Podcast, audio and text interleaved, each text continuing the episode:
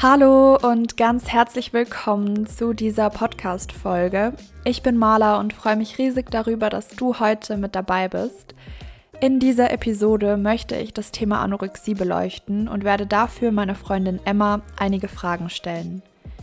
Emma hatte selbst jahrelang mit Anorexie zu kämpfen und kann uns das Thema heute so sicherlich sehr nahe bringen, wofür ich total dankbar bin, weil es einfach unglaublich wichtig ist, über mentale Gesundheit zu sprechen und diese Themen zu entstigmatisieren.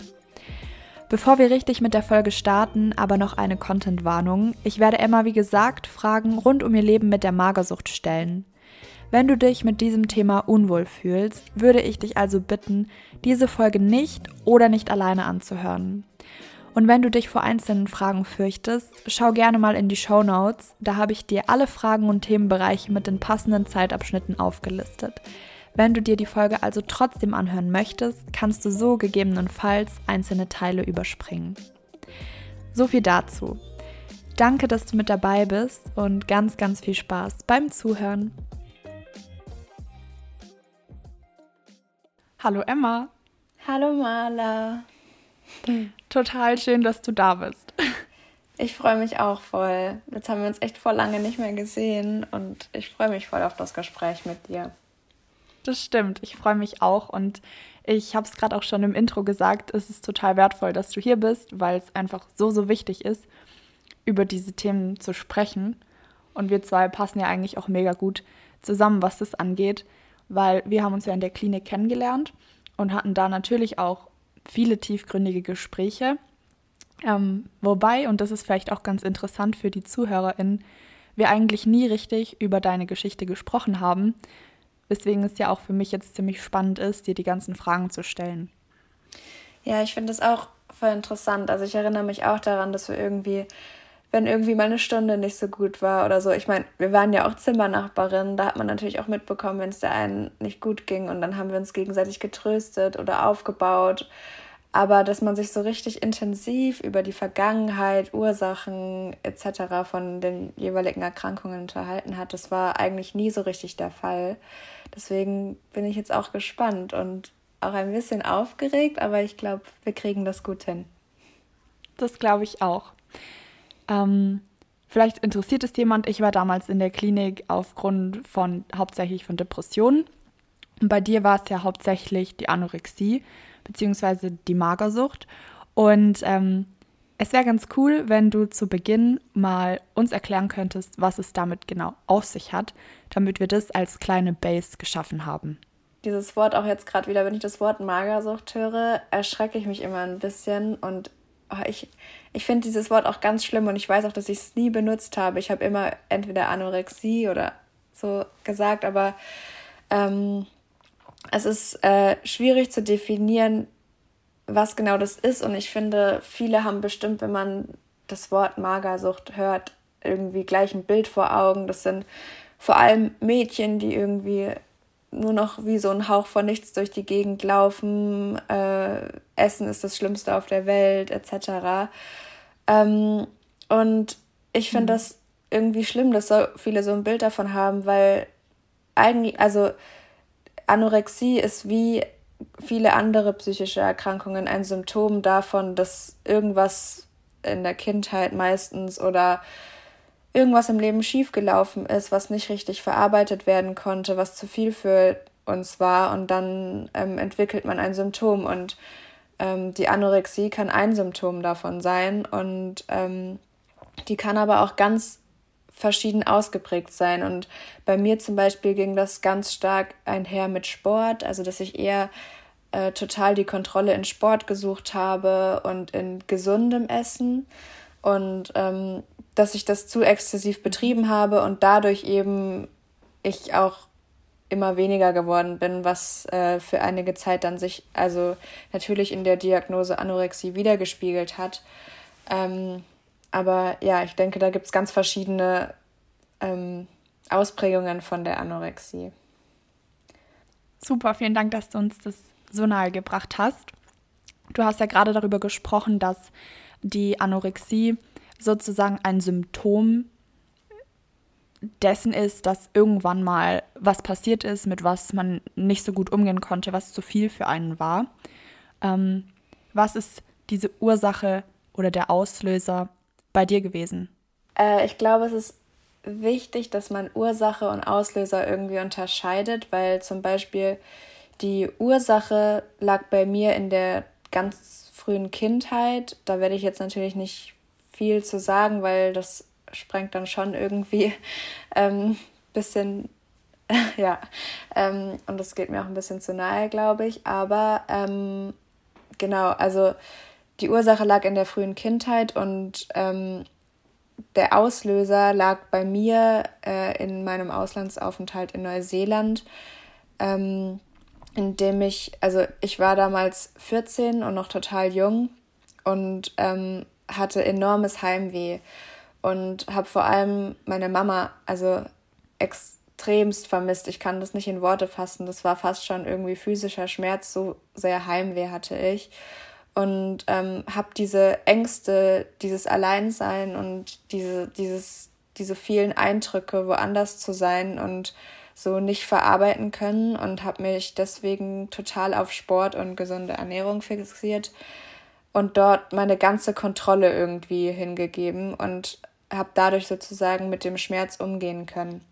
Und ich glaube aber, dass dieser Auslöser ähm, natürlich irgendwie auch eine also nicht Wiederholung oder also schon so eine Art Reinszenierung von meiner Kindheit war. Also dass ich da Gefühle wieder hochkamen, die ich eben das erste Mal als Säugling und dann eben ein bisschen später empfunden habe. Und das, ähm, genau, also ich denke, dass da, äh, ich wäre auch trotzdem krank geworden irgendwann, wenn ich nicht nach Neuseeland gegangen wäre, weil ein gesunder Mensch oder jemand, der eine total stabile Kindheit hätte, der, den hätte so ein Auslandsaufenthalt nicht so von den Beinen geholt wie mich damals. Ja. Super spannend. Danke da auch nochmal für dein Vertrauen, das mir, aber auch allen, die gerade zuhören, zu erzählen. Wenn du sagst, dass das damals bei dir in Neuseeland angefangen hat, wann hast du gemerkt bzw. realisiert, dass es irgendwie ja in eine Bahn abdriftet, die nicht mehr so richtig gut für dich ist? Mm. Ich habe natürlich das erste Mal in Neuseeland gemerkt, dass was schief läuft, ähm, aber dass ich, äh, also das, das ging so in Etappenweise, dass ich gemerkt habe, so, okay, äh, das, das schaffe ich nicht mehr alleine, so. Ähm, als ich dann aus Neuseeland wieder nach Hause kam, dachte ich erst so, jetzt ist alles wieder gut, jetzt bin ich ja wieder zu Hause, die Ängste sind bestimmt weg, etc. Aber das war so, eigentlich war das Gegenteil der Fall, weil ich so Angst hatte, dass wenn ich wieder loslasse von dem Sport und ähm, meinem ganzen Kontrollverhalten, dass ich dann wieder mit den Ängsten und Gefühlen überflutet werde. Und ähm, deswegen ähm, habe ich dann erst ein halbes Jahr nach dem Aufenthalt in Deutschland äh, gemerkt, okay, jetzt äh, es geht nicht mehr. Und meine, meine Mama hat damals mit meiner Heilpraktikerin, zu der ich gegangen bin, zusammen beschlossen, dass ich in eine stationäre, äh, einen stationären Aufenthalt brauche, also in eine Klinik gehen sollte, weil es alleine nicht mehr bewältigbar ist. So. Wie bewältigbar war dein Alltag damals generell, also auch auf Sachen wie Schule bezogen? Mm. Also erstaunlicherweise bewältigbar. Also ich bin in die Schule gegangen, weiterhin, habe dort ganz normal am Anfang die alle Klausuren mitgeschrieben. Ich meine, ich war extrem ehrgeizig auch und ähm, ich bin ziemlich lange noch, also ich spiele auch Fußball und war noch im Training ganz normal. Aber ähm, ich war auch trotzdem unglücklich und ähm, hab, äh, ich war also einfach, das Leben war für mich sehr grau und nur noch Kontrolle und ähm, das, äh, diese Unglücklichkeit und äh, dann auch die Geschichte mit meiner Mama. Also meine Mama hat sich unglaublich Sorgen um mich gemacht und irgendwann, ähm, als dann klar war, dass ich alleine deswegen in die Klinik musste und dann diese Angst davor, in die Klinik zu gehen, das hat das Ganze dann nochmal extremer gemacht und da war mein Alltag dann nicht mehr bewältigbar. Also da bin ich dann auch, also ich weiß noch, also ich glaube die letzten zwei Wochen, ich weiß gar nicht mehr, ob ich in der Schule noch war, aber also es hat sich, es hat nicht mehr viel funktioniert, sagen wir so. Und ich war auch sehr schwach und äh, da hat dann schon dieses, was man eben, dieses Sichtbarsein von Anorexie und dass man sich nicht, also dass man keine Energie mehr hat, plus äh, immer weniger wird, das war dann auch bei mir so und das, ähm, da war mein Alltag wirklich nicht mehr bewältigbar. Okay, das kann ich mir so auf jeden Fall ganz gut vorstellen, wie du das erzählst. Du meintest ja auch, dass du generell sehr schwach warst. Kannst du uns was dazu erzählen, wie sich dein Körper generell verändert hat, zum Beispiel auf Sachen wie die Menstruation bezogen? Das sage ich jetzt deshalb, weil es ja oft ähm, in Verbindung mit der Anorexie gebracht wird, dass eben die Menstruation ausbleibt. Mm, ja, die Menstruation, die ist schon in Neuseeland flöten gegangen und die habe ich dann auch erst wieder in der Klinik, als ich ein gesundes Gewicht, also mein Gesundheitsgewicht sozusagen erreicht hatte, ähm, wiederbekommen. Ähm, und es ist ja auch ein typisches Zeichen, dass die Menstruation ausbleibt, weil der Körper keine Energie mehr dafür hat. Ähm, aber mir sind außerhalb davon auch noch ganz viele andere Sachen im Nachhinein aufgefallen. Also wenn man so tief drinsteckt, dann fällt einem das gar nicht auf. Aber man nimmt, wenn man irgendwie, wenn sich alles nur noch um Sport, Essen und äh, perfekt definiert sein und so dreht, dann nimmt man einfach das Schöne vom Leben überhaupt gar nicht mehr wahr. Also ich weiß noch, sowas wie Geruchssinn oder Geschmackssinn etc., das, das wird alles irgendwie voll minimalisiert. Krass. Ähm, und man, man, ja, man lernt irgendwie so, man verliert so den Blick für die schönen Sachen im Leben irgendwie. Und das war dadurch, dass das so eingeschränkt ist und man irgendwie gar nicht mehr weiß, wie schön Dinge überhaupt sein können oder wenn man einen Spaziergang macht und irgendwie, ich habe manchmal so glückliche Familien oder so gesehen, dann hat mich das immer unglaublich traurig gemacht, weil alles irgendwie so äh, reizarm war. Also alles, was eigentlich schön ist, ist total reizarm und ähm, das Wichtigste am Tag ist letztendlich die Kontrolle zu behalten. Und das war ähm, schon schlimm irgendwie. Und das Schlimme finde ich aber eher, dass man das nicht realisiert und wahrnimmt. Und erst als ich dann eben Hilfe bekommen habe und das alles wieder gelernt habe und lieb zu mir war und gesund, einen gesunden Umgang gefunden habe, kommt das wieder und das ist so schön. Also dass es jetzt für mich wieder normal ist und ich also all die Dinge wieder wertschätzen kann und genießen kann. Ja. Das ist wirklich total schön und da freue ich mich auch so, so sehr für dich, dass du das wieder richtig leben kannst. Vor allem, weil ich ja auch selber weiß, wie es sich anfühlt, wenn das alles nicht mehr so geht. Du hast ja jetzt davon gesprochen, dass es dir im Moment wieder so gut geht, dass du diese ganzen Sachen wieder wahrnehmen kannst, dass du sie wieder leben kannst, dass du sie genießen kannst, dass du sie aufnehmen kannst sozusagen. Und ich glaube, dass es in dem Zusammenhang vor allem für super viele sehr interessant wäre zu wissen, wie du an diesen Punkt gekommen bist und auch, ob du dich an diesem Punkt jetzt wieder gesund oder genesen nennen würdest. Also ich würde sagen, ich bin in Kategorie äh, ganz genesen oder manchmal auch so ein bisschen mit lebt noch damit, weil ich weiß, das sind harte Worte, aber ich glaube, es ist utopisch zu sagen, es ist, als wäre es nie da gewesen oder ähm, dass äh, die Krankheit, ähm, damit kann man sich überhaupt gar nicht identifizieren, weil leider ist das so eine hartnäckige Krankheit und die ist so gemein und ähm, präsent für so viele Jahre. Also es hat ja mit 14 bei mir in Neuseeland begonnen und das letzte Mal war ich jetzt vor einem Jahr, anderthalb Jahren in der Klinik. Also ich brauchte mehrere Klinikaufenthalte, einfach weil es so viel dahinter steckt. Also das nochmal, es ist nur ein Symptom, was so viel überdeckt, so viel Gefühle, so viel Schmerz. Das braucht einfach Zeit, das alles aufzuarbeiten, bis man bereit ist, von diesem Verhalten wieder loszulassen. Und ähm, ja, ich habe es äh, zum Glück mit den Therapieformen, mit den verschiedenen, die ich in der Klinik hatte, geschafft. Und ja. Was waren das für Therapieformen? Ähm, also, ich bin, das erste Mal war ich in Baden-Baden äh, in der Klinik und hatte dort Verhaltenstherapie. Ich glaube, das ist enorm wichtig, dass man am Anfang als Anorexie-Patientin Verhaltenstherapie bekommt, weil das steht nun mal im Fokus. Man muss erstmal wieder lernen, was ist ein gesundes Essverhalten, was ist ein gesundes Sportverhalten.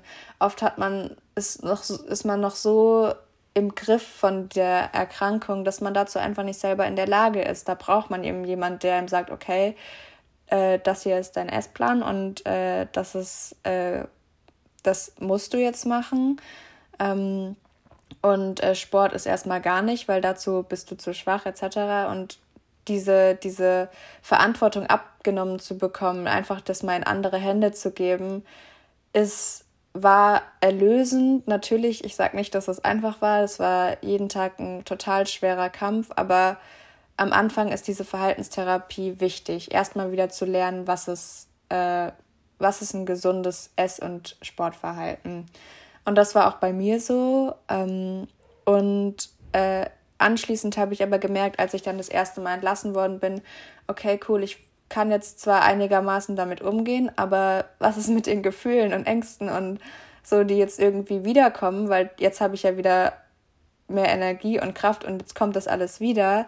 Und da habe ich dann gemerkt, okay, ich muss da noch mal intensiver dran arbeiten und dann bin ich nach Bad Kissingen, da habe ich dich kennengelernt und ähm, genau dort bin ich zu einem Analytiker gekommen und mit dem habe ich wirklich meine komplette Kindheit nochmal aufgearbeitet. Und ich würde sagen, das war wirklich dann mein Heilungsprozess, weil diese Gefühle, die ich dort wieder wahrgenommen habe, diese Ängste, ich weiß noch, wir haben sehr viel Traumarbeit gemacht. Ich hatte jede Nacht Albträume. Ich habe also wirklich so viel aufgearbeitet und ähm, es war auch ein anderer, aber auch unglaublich schmerzhafter Prozess. Aber seitdem kann ich sagen, seitdem ich weiß, woher meine Erkrankung kommt, woher mein Bedürfnis kommt, dass ich irgendwie ähm, die Kontrolle über Dinge bewahre, ähm, meine existenziellen Ängste von der Kindheit habe, die eben viel mit gerade auch äh, Mutter, Tochter oder ähm, Familie zu tun haben.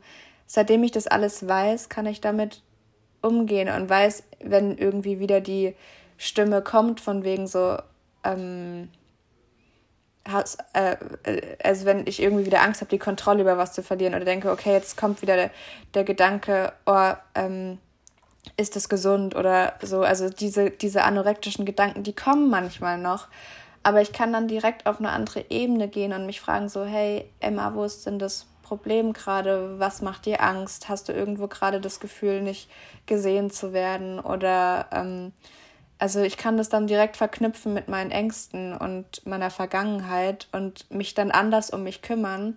Und das hilft mir dann dabei, mich nicht wieder auf diese Stimme einzulassen.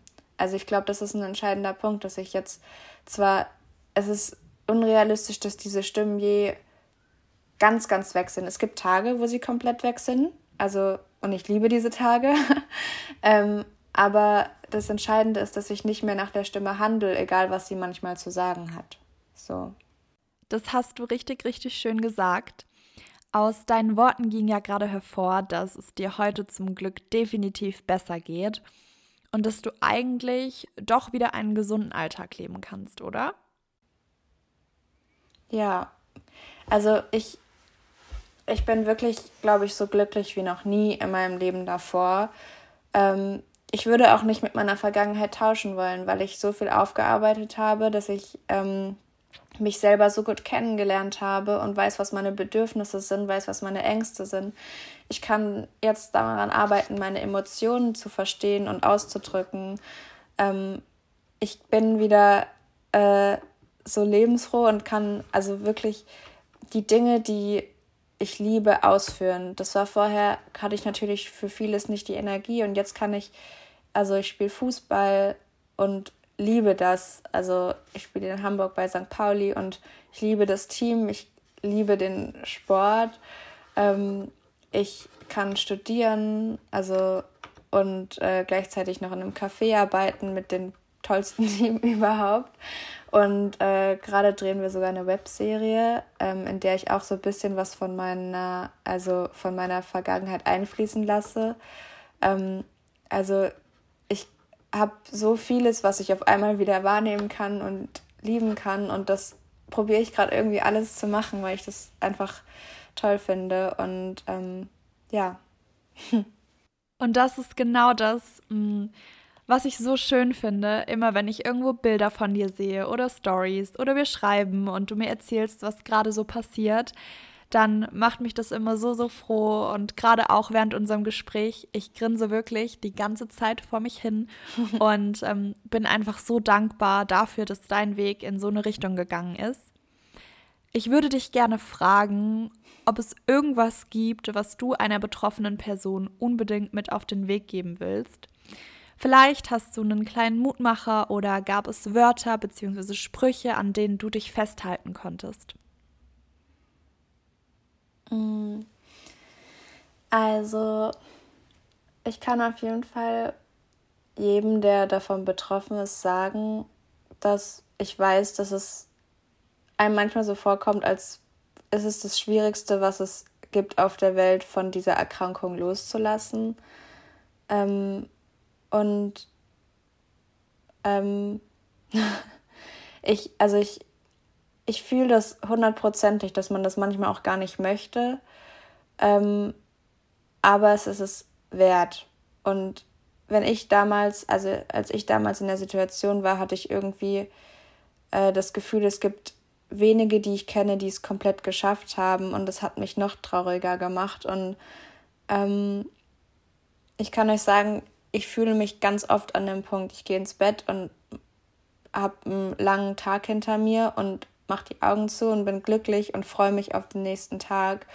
Und ich bin dahin nur gekommen, weil ich eben so lange auch wusste, ich möchte das irgendwann schaffen. Und es ist ein super harter Weg, aber ähm, holt euch die Hilfe, geht und holt euch die Therapie, die ihr braucht. Ähm, es macht super doll Angst, in eine stationäre Klinik zu gehen, aber es ist oft einfach das, was am meisten hilft. Ähm, es ist nochmal viel intensiver als ambulante Therapie. Ich habe das auch probiert mit ambulanter Therapie, aber es hätte bei mir niemals gereicht. Ähm, und ähm, ich hatte in, es gab viele Sprüche, die mir geholfen haben, aber ich finde, da sollte sich jeder was für sich raussuchen.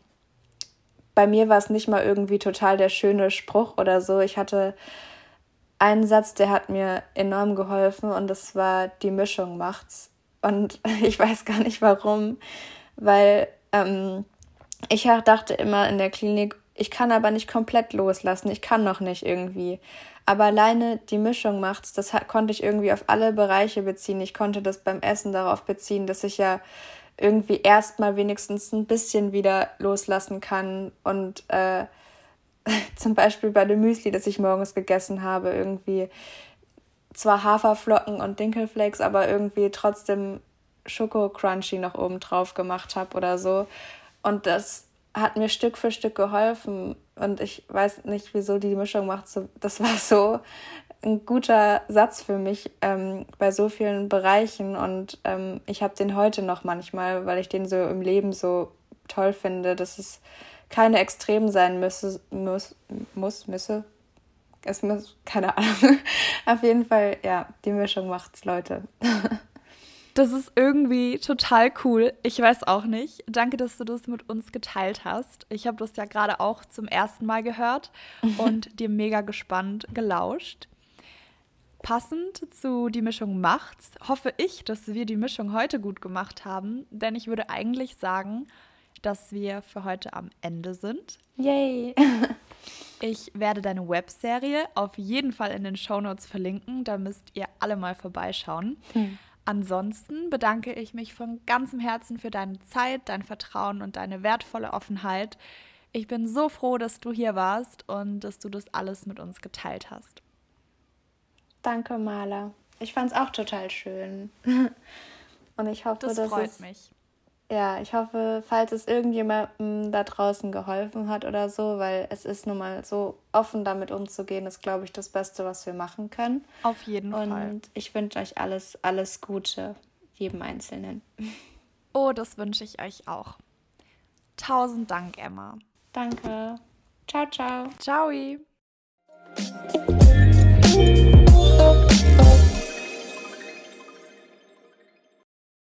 Zum Schluss wollte ich dir hier noch ein paar Worte alleine dalassen. Ich hoffe sehr, dass dir die heutige Episode gefallen hat und dass sie dir irgendetwas schenken durfte. Egal, ob es nun Mut, neues Wissen, Inspiration oder etwas ganz anderes war. Für mich steht fest, dass 30 Minuten so einem komplexen Thema niemals gerecht werden können, aber auch, dass die heutige Episode vielleicht, hoffentlich, ein ganz wertvoller Anfang dessen war, in der Zukunft immer mehr ins Detail und generell auf weitere Aspekte einzugehen. Denn es ist, wie ganz am Anfang schon gesagt und durch das Gespräch mit Emma gerade nur sehr bestätigt, unglaublich wichtig, über solche Themen offen zu sprechen, weil wir nur so wirklich gut mit betroffenen Menschen umgehen können. Es geht manchmal vielmehr darum, einfach zuzuhören, darum zu versuchen zu verstehen und darum, in eine Position einzutreten, in der man selber gar nicht so wichtig ist, in der es vielmehr darauf ankommt, der Geschichte eines Menschen zu lauschen und so im besten Fall eine gewisse Sensibilität zu erlernen und diese gemeinsam zu erschaffen. An der Stelle möchte ich dich auch dazu ermutigen, dich jemandem anzuvertrauen, wenn du selbst das Gefühl hast, dass sich bei dir gerade etwas am Anbahnen ist. Selbstverständlich verlinke ich dir ein paar Nummern und Anlaufstellen in den Show Notes, aber ich möchte dir trotzdem und das auch aus eigener Erfahrung ans Herz legen, auch an die Menschen in deinem Umfeld zu denken, denn da gibt es mit Sicherheit einige, die dich sehr, sehr gerne unterstützen würden. Das war's mit der heutigen Folge. Ich hoffe sehr, dass sie dir gefallen hat. Bedanke mich an der Stelle ganz, ganz herzlich fürs Zuhören. Ich wünsche dir alles, alles liebe und kann nur sagen, denk immer dran, die Mischung macht's.